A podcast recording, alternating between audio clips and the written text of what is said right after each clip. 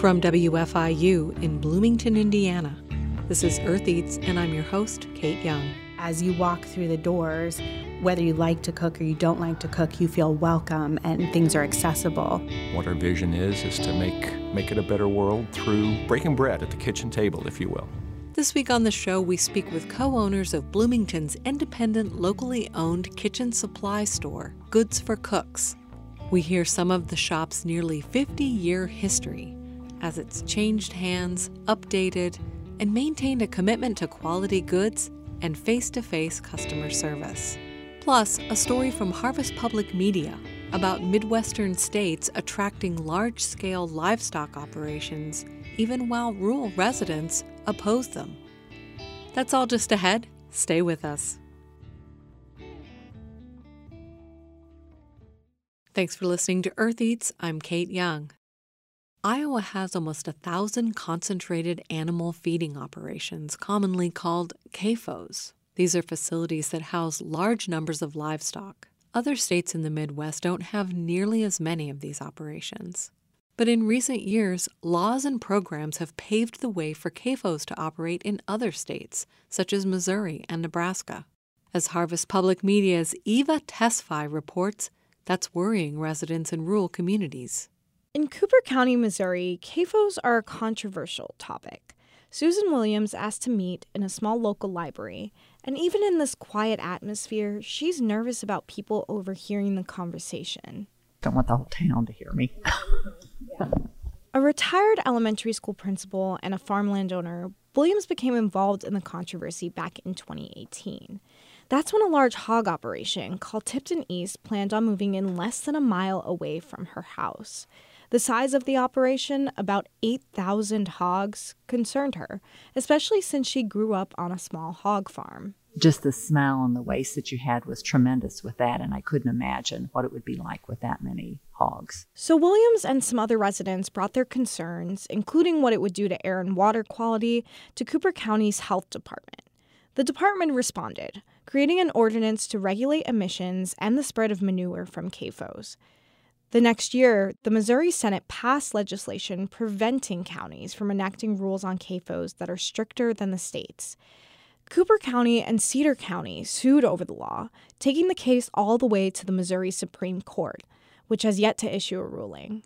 Laws that prevent local opposition to farm operations are common, says Loka Ashwood, a rural sociologist at the University of Kentucky. We see that across the country. She says there are a lot of lawsuits regarding CAFOs in the Midwest. And in these lawsuits, the CAFOs are more likely to win. That's where people are fighting the hardest to try to defend their property rights, but they're also losing the most. Other farm groups argue CAFOs can be an economic boon for rural communities.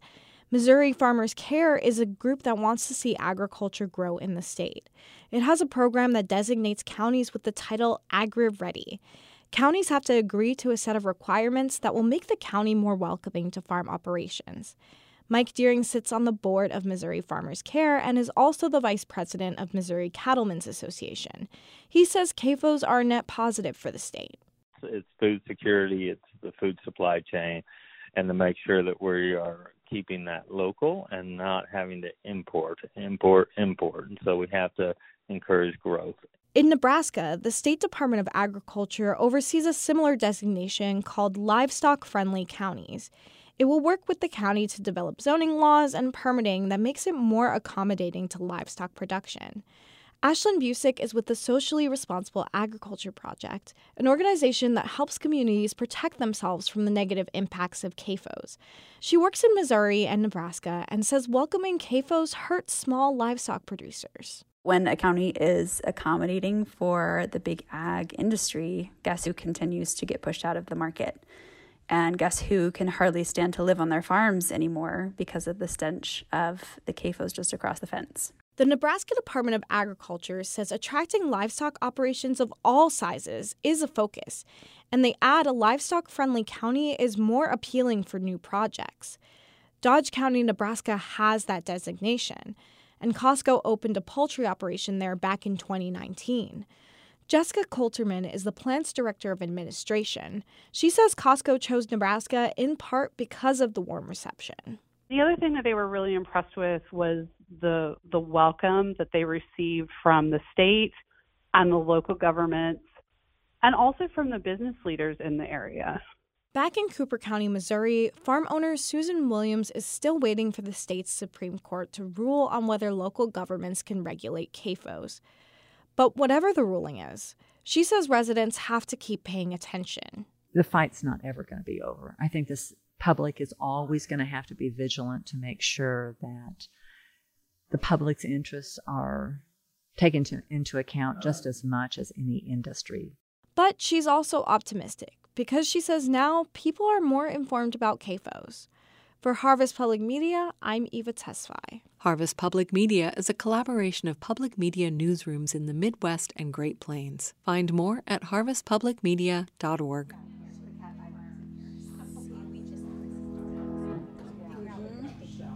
Garlic rocker, the Y peelers, the original microplanes, wood spoons, the fish spatula, the scoops, the tongs, the whisks, the bubble whisk, spring whisk, traverse whisk, flisk, the silicone scrubbies, Knapp Made scrubbers, little linked chain meal scrubbers. If you're into food and cooking, which you might be since you are listening to Earth Eats, you're probably familiar with those high end cooking supply stores like Williams Sonoma or Sur La Table, or maybe the big box variety like Pottery Barn or Bed Bath & Beyond are more in line with your budget.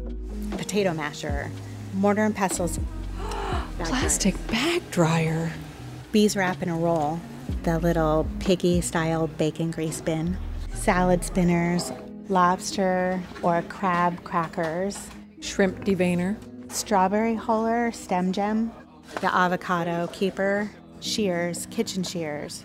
Here in Bloomington, Indiana, we're lucky to have an independent, locally owned retailer featuring high quality kitchen equipment, specialty foods like imported jams and mustards, fancy vinegars, and gourmet pasta.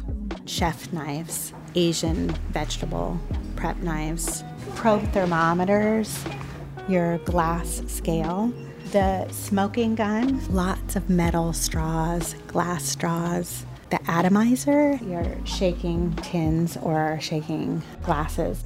A waiter's corkscrew, a simple corkscrew. The shop is Goods for Cooks. It's located in an historic building on the Courthouse Square in downtown Bloomington. And the business itself has quite a history. I visited Goods for Cooks recently and spoke with two of the current co owners, Sam Eibling and George Huntington. We talked about the various iterations of the shop since its founding in the 1970s, what sets them apart from the national chains, and how they weathered the most difficult days of the COVID 19 pandemic. Let's jump right into our conversation. My name is Samantha Eibling, and I am co owner of Goods for Cooks. My name is George Huntington, and I am co owner of Goods for Cooks. Sam and I also happen to be brother and sister. You might know George from his previous role as the general manager of Blooming Foods Co op for over 20 years. I started by asking Sam and George to tell the story of how they became owners of Goods for Cooks. I had uh, left my previous employment and was debating whether I was ready for retirement or not. Took some long walks in the woods. Actually, went to Scotland and hiked the Scottish Highlands also, and pondered my future. Got back to Bloomington and was reading the local paper and saw that the former owner and his wife wanted to wanted to sell the business. And I thought, well, I've always admired this store. The store began, Charlotte Zietlow started the store back when I was a senior in high school, and I've shopped here my entire life. And I thought, well, that would be kind of cool. But knowing that I was long in the tooth, maybe. I was hoping I could find someone of a like mind with fewer years under the hood, if you will. And the lovely lady to my left came to mind. So I approached Samantha and her husband Doug one evening, went over to their house, and we, I don't know, had some snacks and a glass of wine or something, and I asked them to consider it. And she can take it from there. Because I don't know how that conversation went other than they agreed to do it. we had actually returned to Bloomington after about 13, 14 years of traveling around and, and doing different jobs. And one of the jobs I had had while away was working for a privately owned kitchen store in Kansas City. So it was a quite a large venture there um, in an older building like this, but very similar in that she stocked it full to the brim of different kitchens uh, items as food and even some more gardening things. So I had some experience with that. And then George had had the experience on grocery side of things and also running his own businesses. So it felt very comfortable as though almost the exact business that we needed popped up because we had the right experience. But we're also both passionate about food cooking. We gardened quite a bit growing up. We were both hilltop gardeners, local hilltop gardeners, when um, Barbara Shalucha had the program, and um, George continues to farm. He's an organic farmer. So this, everything just kind of fell into place and it worked out for us to purchase. So. You mentioned that Charlotte Zietlow was the one who started the business. Can you give me a summary of the history of the store? Uh, yeah, we are, Sam and I and her husband Doug are the fifth set of owners. Charlotte Zietlow and Marilyn Schultz were the founders of the business back in 1973. And I think they owned the store for a decade, maybe. Uh, I think they were in three different locations. At one point, they made a decision to dip their toes in the mauling of America, if you will, and they moved out to College Mall, which was a relatively new phenomenon back then in the uh, early 70s. Discovered pretty quickly that it wasn't a terribly good fit, uh, just didn't feel right, so they moved back down to the square. Second owner was Bob Swanson, I believe was Bob's last name, and I think Bob ran the shop for roughly a decade.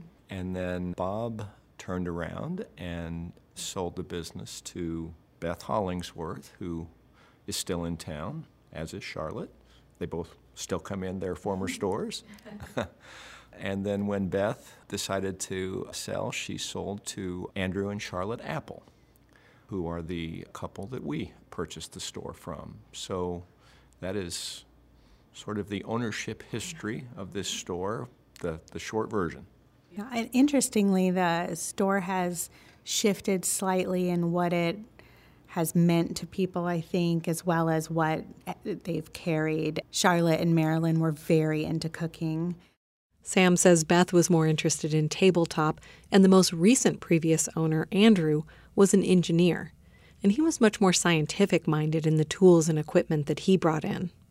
I think that the store has kept its core focus, but has genuinely reflected the owner's tastes, desires, loves, the things they like, and it's worked. Yeah, well, that kind of leads into my next question, which is, what what does the store mean to you, and what is your vision of what you want it to be in the community?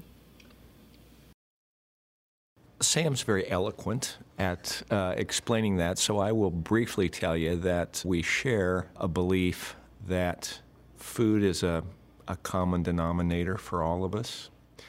And the fact that we sell good food and equipment to prepare said food is something that makes us happy. There's a quote by uh, Tony Bourdain that, that we like a lot about sharing food with people, and it sort of brings people together. And I think that's part of why we do what we do, what our vision is, is to make, make it a better world through sharing breaking bread at the kitchen table, if you will. Sam says that when people in the business world ask them what they want to accomplish with the business, the assumption is usually that they want to make money.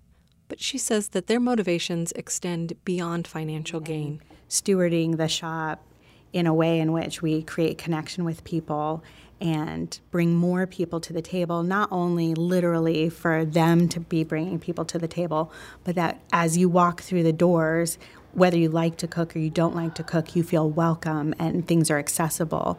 We carry things that are are good, you know. So whether it's a three dollar item, a ninety nine cent item, or a three hundred fifty dollar item, we believe that if that matches your skills and your needs, that that will enhance your cooking in your life, and we hope that it does so. And so for us, whoever walks through the door, we look at them as a lifelong um, connection where hopefully, you know, maybe they come in for coffee making implements now, but later on they get into cooking um, more complex things, and then they a lot of our customers leave Bloomington as the whole point of this town is to get an education and leave.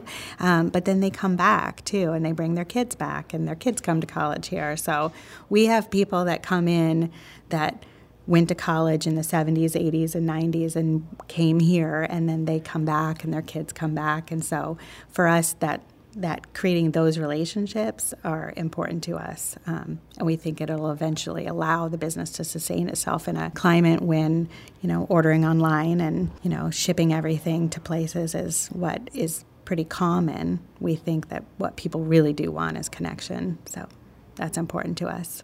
That's one of the things that resonates with me is I'm an old school retailer that believes customer service is what you want to do for people uh, that you build lifelong connections, like Sam said, with your customers. And one of the ways you do that is by meeting them where they are and meeting their needs. And so that's something that we really strive to do here. And I think we do a pretty good job. We drop the ball once in a while, but uh, overall, I think people are pretty happy with that human interaction as opposed to punching a button on their computer screen. Yeah, which makes me think about staffing too, because my experience is that you have some long-time staff who really seem to know the products and can really talk to people and help. Well, we should probably mention that that's one of the things that helped Sam and I sort of make the decision to jump in and, and purchase goods for cooks is Andrew, the previous owner, was very generous and allowed both of us to be put on the payroll and actually work the store to get a feel for what it would be like before we made a final decision about purchasing the store. And one of the things that we noticed is the observation you just made that the, the staff that he had on hand at the time were very knowledgeable. And so it was important to us that they help be part of the bridge as we transitioned if we made the decision to purchase. And we were we were able to talk to them prior to making the purchase to find out if indeed they were interested in, in staying on. And we were pleased that they said yes. Now we've met you, and we were concerned about what new owners might be like. We were preparing resumes to move on, but we've met you guys. We like you guys. We'd love to stick around. So it was very gratifying. And they, they made it work. They really did. They took the pressure off of us because they knew a lot of the vendors. They knew the flow of the business. There were just a lot of little details that it's hard to walk in cold and learn, and, and they knew the answers. And when we look for people, you, you don't have to know everything about food. There's just simply no way to know everything. Um, it's such a vast subject, and there are so many niches that you can get involved with. We let them know that the thing they most need to be is curious and willing to follow up with people because you just simply won't know the answer to everything. And often our customers know more than we do about the particular thing they're looking to do. So we learn quite a bit from the customers. There's always lots of interesting conversations happening in the shop. It's it's one of the joys of being here is you do I mean you provide knowledge to your shoppers, but it works both ways they teach us a lot every day. And actually, people that are experimenting in the kitchen and create things often bring them in for us to taste. so that's one of the one of the bonuses, you know. yeah, can you give an example of, of a time recently when you felt like you were learning something or discovered something from an interaction like that? Often it, it, it often has to do with spices. People will come in and ask for something and then you're like, oh, what are you doing with that? And you know, um, and sometimes we'll have it, and sometimes we won't. But we have one one of our favorite customers comes in, and his passion is cheesecake, and he's constantly testing out different crusts, different flavors. So it's not a hard thing to sample. I'm trying to think of something recently that we've learned from customers. A lot of customers are into fermenting, and so they'll share their tips what bottles explode, what ones don't, you know, like often we get to hear the accidents and the fiascos are great learning experiences, and people share what happened or didn't happen well. A lot of uh, pandemic discussion around cocktailing and bread making, so there's a, there's always good discussions happening. I'm speaking with Sam Eibling and George Huntington. They're co owners of Goods for Cooks in Bloomington, Indiana. After a short break, we'll talk about how they decide what to select for their specialty food section and how their small shop weathered the COVID 19 shutdowns in 2020. Stay with us.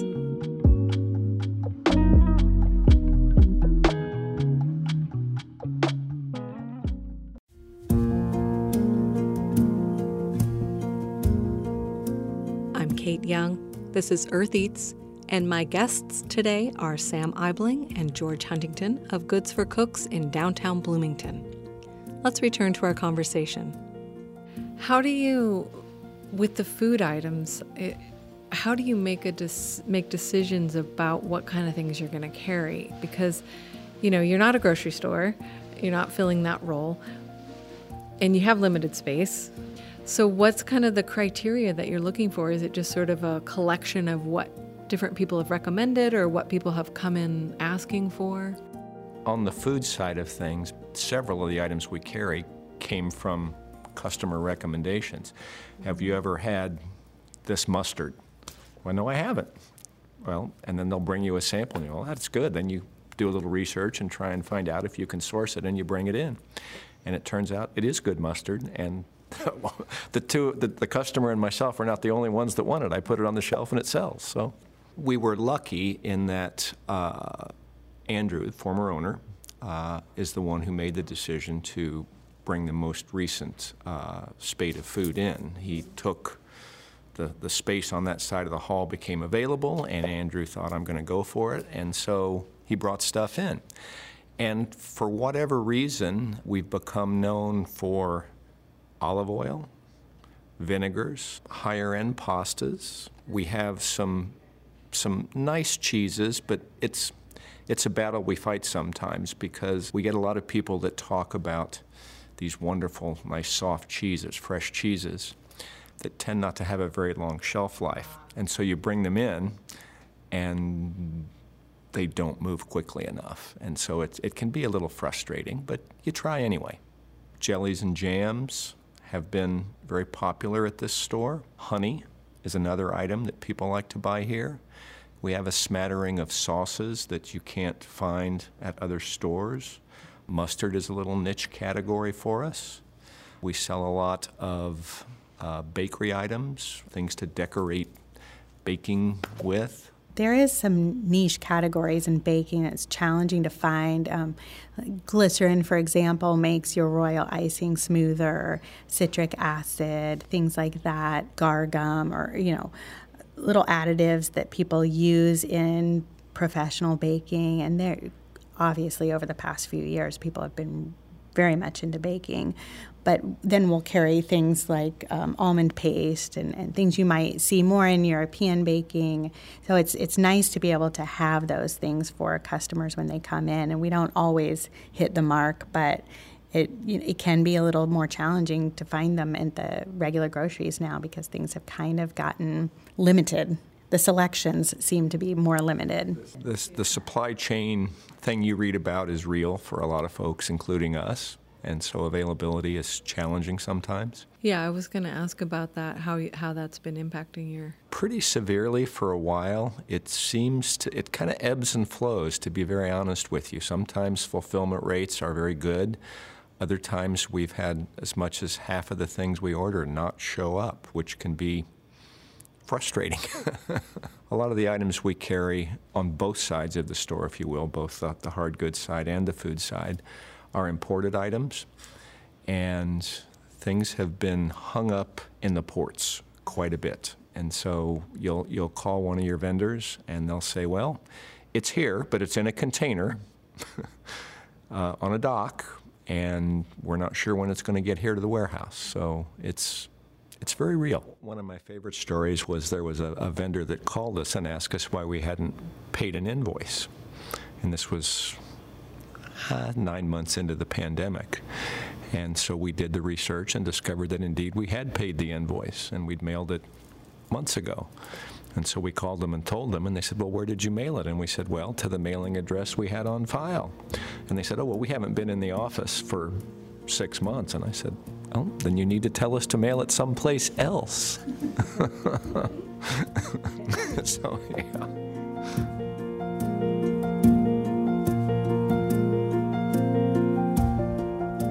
So you you've touched on this a little bit, but I would definitely like to hear more about how how did you experience the start of the pandemic and you know those initial kind of shutdown situations and how long had you owned the business when spring of 2020 hit? We took over in september of 2017 so we were a few years in and we we're pretty current with news. And so we had been watching what was happening in Europe and a lot of our vendors are in Europe and so we knew that something was coming over. But when Bloomington shut down we were kind of in the donut hole or the gray as far as because we had supplies that were essential to cooking and feeding yourself and food there was this kind of non like, clear way of do you shut down completely or do you not. So what we ended up doing was when Bloomington shut down basically everything, we shut the doors to the public, but our core team, whoever wanted to continue working, came in and we essentially just started hustling and filling any orders that came through. We set up a temporary website and put the basics up there and we were able to sustain for a couple of months. We were we were closed to the public for 2 months. We opened up the weekend of Memorial Day that year. And people in turn have been very supportive. We had several people that would call us and say, "Can you bring me coffee and olive oil?" And then when it became clear that nobody could find flour, we were finding it however we could and had those sorts of things. But people were asking for tinned fish and pasta and flour and coffee and, and those sorts of things. And then we had I, we had some really interesting experiences where college students were now stuck in their homes and hadn't really cooked. So I you know I had one person call me up and say I, I don't really have any pots and pans. What's the one thing I could get that'll get me through.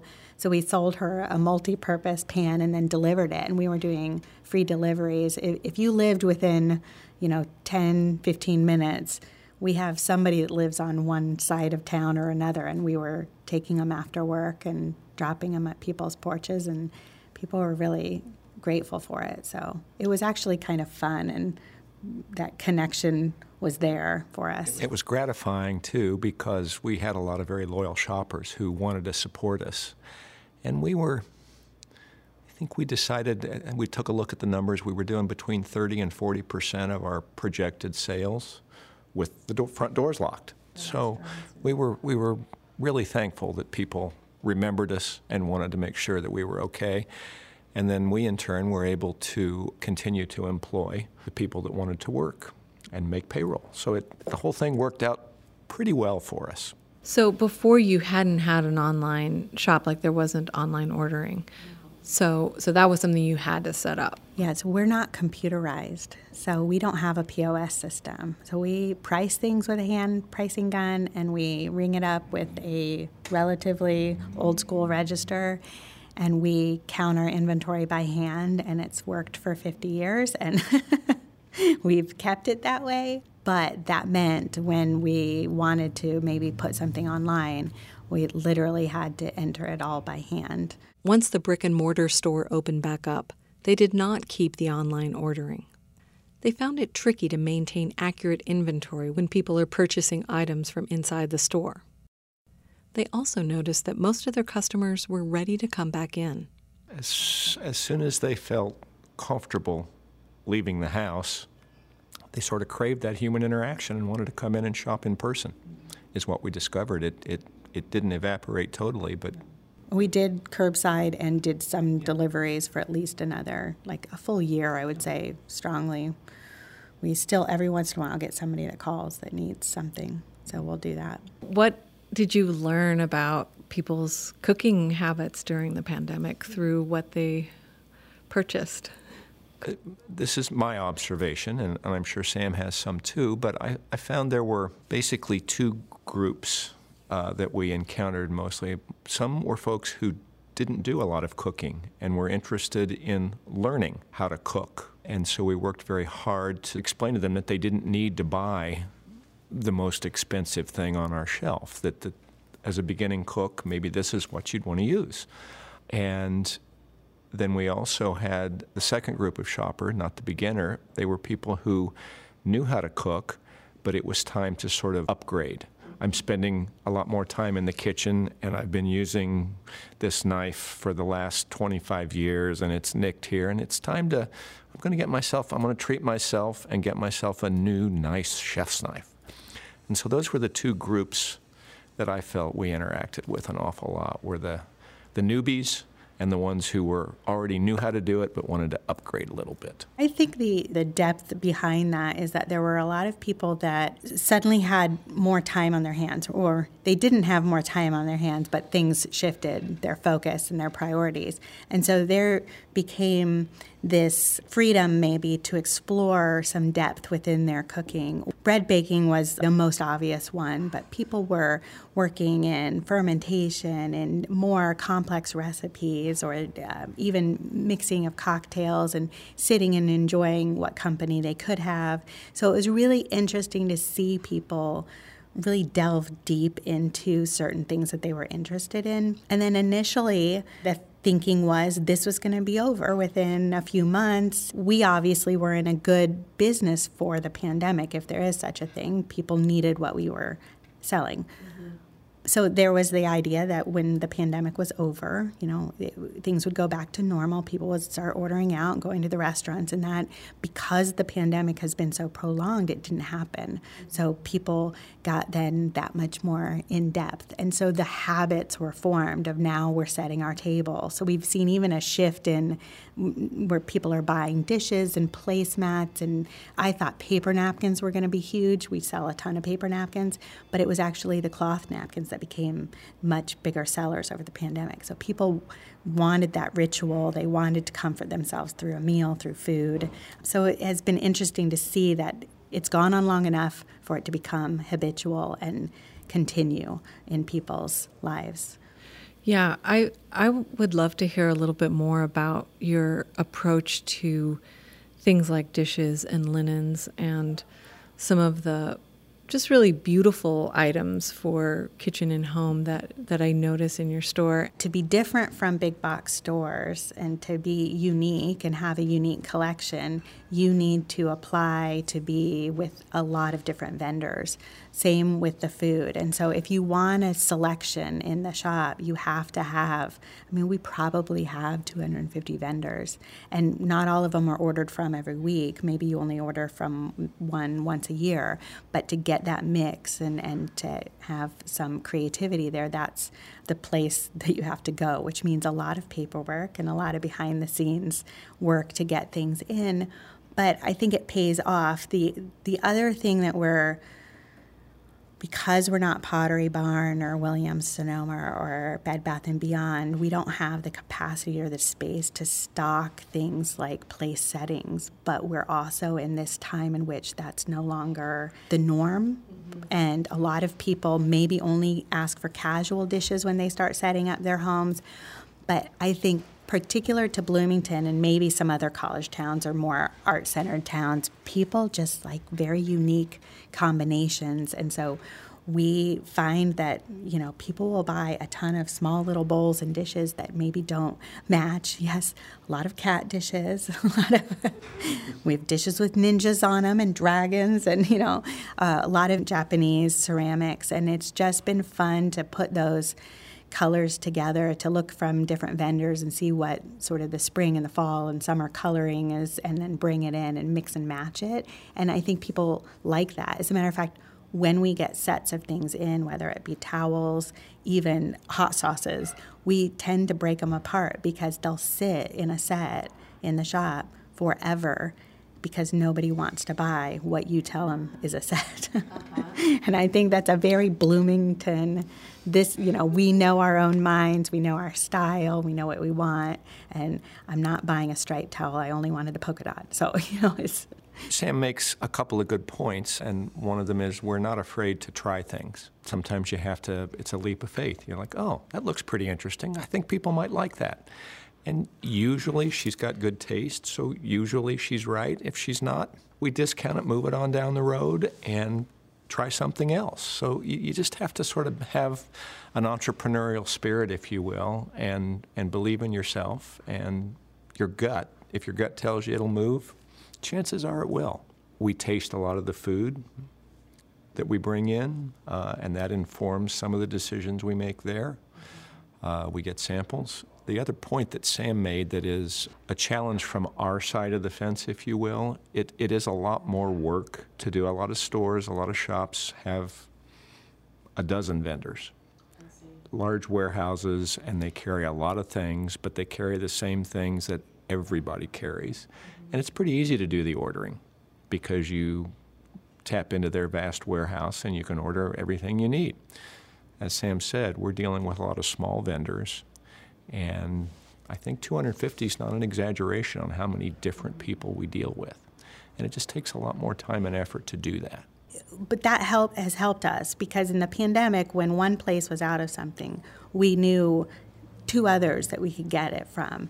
And, you know, it, it, didn't always work out in our favor. We got things delivered after the holidays that we planned on selling during the holidays. And, but, you know, then you have a sense of humor and you're like, well, we don't have to order that this year. So, you know, it's just, you kind of move on. And, and ultimately, it's, if you've noticed, we change a lot of stuff on the hard goods side. We move things, and often if you move something, then people buy it because they see it.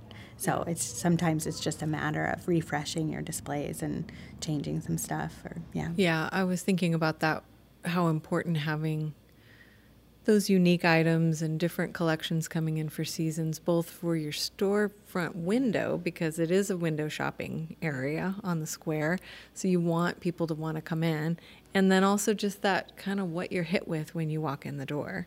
Seeing something you hadn't seen before is going to make you linger. Yes. That's our evil plot. and I was also thinking about, in terms of the food that you carry, diamond kosher salt will bring me into the store. when I run out of that, I, I, know where to go, and then I'm going to browse and I'm going to see something I love. And well, and that came out of Samin's book. Sam is referring to Samin Nosrat's popular book Salt, Fat, Acid, Heat, which recommends using diamond kosher salt in the recipes. So as it became popularized by her book, and then we took a look around and we're like, there you can't find it. There's it's nowhere to be found in Bloomington. Very challenging to find a supplier for yeah, that one. then it but took did, it probably it took us like four months to yeah. find some place that we could buy it. So it's just and we always have it in the back of our mind, like oh, okay, we want to get this. The other thing we have is castor sugar, which that that was the other thing that I've come here for. you can't find castor sugar anywhere, and I'm sure you could put it in your blender, but if you blitz it too much, then it's powdered sugar. So there's just this very fine line of you know, yes, exactly. I'm speaking with Sam Eibling and George Huntington of Goods for Cooks in Bloomington, Indiana. Stay with us to hear about the built in problems of selling cookware designed to last for generations and learn the best image to place on an item if you want it to sell in Bloomington. We'll be back after a short break. This is Earth Eats.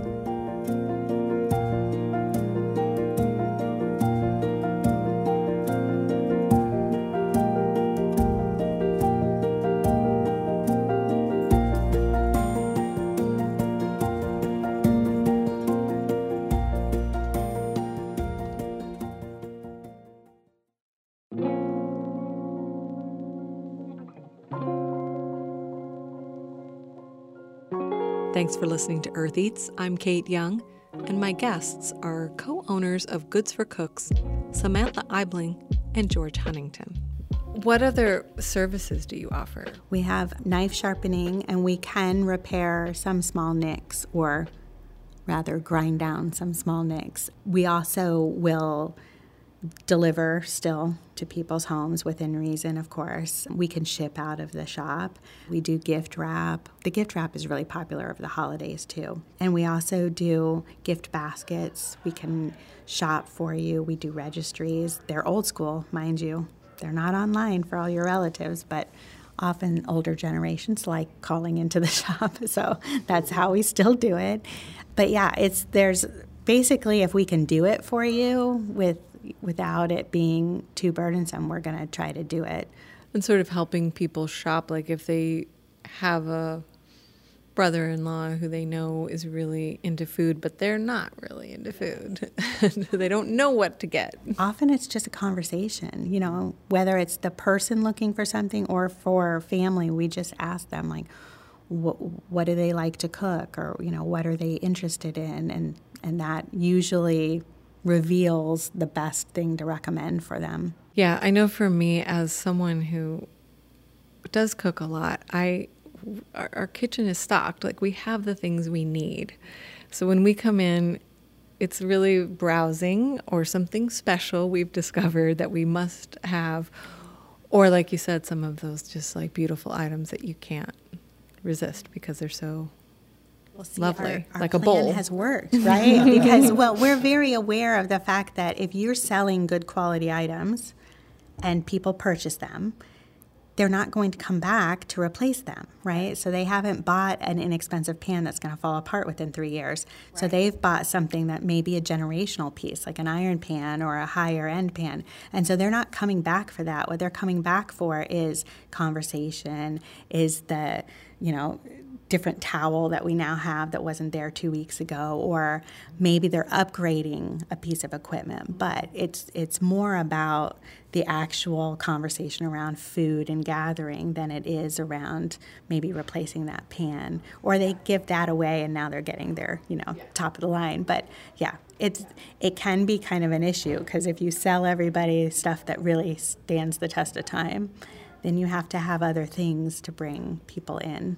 Yeah, and we definitely come in for gifts. I'd say that's that's one of the things that works very well for us. If you sell someone a nice piece of equipment or some really good food and they like it, they'll come back in and they said, "I want to give this to my brother-in-law. He really, you know." And so that it works. It's a referral system, if you will. Yeah, yeah, yeah. What what are your most popular items or maybe categories of items? What do you think on the food side? On the food side, we you laughed when I said, or you I think you validated my vinegar thing. Yeah, um, the the oils and vinegars do very well for us, and I think part of the reason is that we do have a tasting station, and if somebody says which one of these is best, we say, well, I like these two or three. Would you like to try them? And they're able to taste them, and it makes a big difference. And so I'd have to say that. Um, of, of the categories that we have over on the food side, we're, we're well known for the oils and vinegars, and people do come in to buy them. We also yeah. have a Steve. So if you, can, if you can get a Steve, who is the most enthusiastic person you'll ever meet about selling vinegar and oil, then you that will be your best category. We have had I have had people come in. I had a woman come in and she showed me a picture of an oil bottle on her phone and she said, "I don't know why I need to buy this, but I was here a year ago and it's been on my phone and I'm here now and I need to buy this. And I go, Oh, you met Steve. And she's like, What? like, you had to have met Steve. There's no other explanation. So, yeah. I would say jams and jellies too probably bring in a lot of people, especially the ones from Europe, because we have quite a contingency of Europeans in town due to the university, and they're, you know, just to see the like sort of joy on people's face when they see their favorite marmalade from childhood, it's it's really rewarding. There is a lot of opinions about marmalade too, exactly how coarse or fine it should be, um, and which ones are best. So depending upon the European you meet. So yeah, that you learn you learn things like that. Really interesting. Yeah, I mean, it just and even we have a lot more Swedish food now, uh, Nordic food, and when people come in from that area of the world, they get super excited. And we have something called cat's tongues around the holidays, which is a chocolate. It's sort of I don't know. It looks like a dog bone, kind of. So it's uh, in that kind of shape. And they call them cat's tongues. And one of our Hungarian friends came in and was uh, like literally got giddy. I mean, it is not a high end product, it is not gourmet. It is what you got in your stocking as a kid. And it just like that thrilled him to no end. So, yeah, so the nostalgia. Yes. It's and nostalgia. finding something that you can't find here. Yeah. Yeah. That's nice. Yeah. Holidays are a lot of fun for us. Uh, we, we work really hard. As a matter of fact, that's what I'm working on when we're done talking today. We, we place our Christmas orders in sometimes hard goods as early as February. Most of the food orders go in in April and May. But it's fun to find those things that help people relive those joys from the holiday season. And it's really rewarding, like Sam said, when people come in and they go, oh my God, I haven't seen this since I was a child. This is so great that you've got it. Yeah. And, you know, even if you're not nostalgic for it because you grew up with it, just the packaging is different and it's, you know, it looks old world and you want to put that in someone's stocking or you know have it as a gift. So yeah i think it's having those candies and different kinds of baked goods and it's really nice. Yeah i'm sure it is fun to shop for.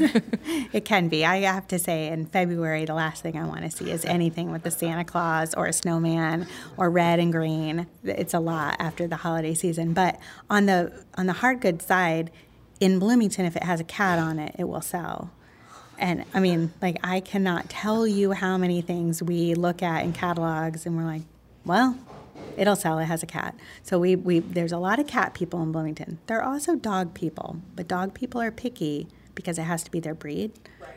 A cat can just be any cat essentially. So cats on mugs, cats on towels, cats on dishes. so that's huge. But kitchen linens are a category that's grown wildly and my experience when I worked in Kansas City was she had three aisles of towels. And what I feel the important thing about linens is that most of the time they're affordable. So matter, no matter what's happening in the economy or in your life, if you know you can't afford to replace pots and pans, but you can get a $7 towel and your kitchen feels different. We sell a lot of snarky towels, yeah. some inappropriate towels, but aprons. yes, aprons, which is uh, such like a kind of a old-fashioned thing, right? I mean, do do you see a lot of your friends answering the door in an apron? No, but we sell aprons like you wouldn't believe. so I think it's it's also that nostalgia of you know your grandmother wore one, your mom wore one, you you put one on, and it's it's a huge gift item. But we we sell a lot of iron. We're very much into purchasing things and selling things that'll last. So iron and quality knives, whether it's a lower priced or yeah those sell quite well. We also love to bring in local vendors, so we have woodworkers that do a lot of our cutting boards, turn wood bowls. We have um, Chris Bush's pottery and uh, Frank Pearsall's bowls are just gorgeous, and, and those sell as well as anything we get from a larger manufacturer. So, and I think especially in Bloomington, people know the value and appreciate handmade well done things. So and would want to support a local artist. Yeah. Is there anything else you want to add or say about the store or what it means to you or? Well all i want to do is pay a compliment to my sister who makes it a joy to come to work every day. So you know it's it's kind of special. I chose well when i chose a partner so i'm happy. They say you shouldn't go in business with family but there are exceptions to rules like that. That's really nice. We do a good job, I think, of complimenting each other, and we've we've always liked each other. so we we hung out before. We're different in age. We have we have a large family that spans generations, and so it's always been easy to get along with each other. And we like similar things and have similar aesthetics. So we tease each other, but that's okay. Well, thanks so much. I really appreciate this. Thank you. We appreciate you Our coming pleasure. in. Yeah. That was George Huntington and Samantha Eibling. They are brother and sister co owners of Goods for Cooks, along with Sam's husband, Doug Eibling. Goods for Cooks is located in downtown Bloomington on the west side of the historic Courthouse Square. George Huntington served as general manager of Blooming Foods Co op from 1994 to 2015.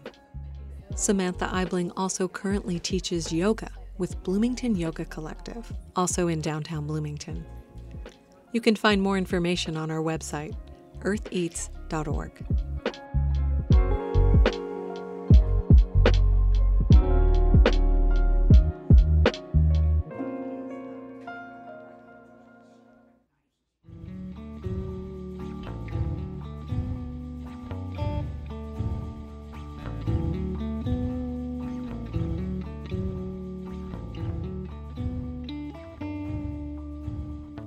Is produced and edited by Kate Young with help from Eoban Binder, Alex Chambers, Mark Chilla, Toby Foster, Samantha G., Abraham Hill, Peyton Whaley, Harvest Public Media, and me, Daniela Richardson. Special thanks this week to Samantha Eibling, George Huntington, and everyone at Goods for Cooks.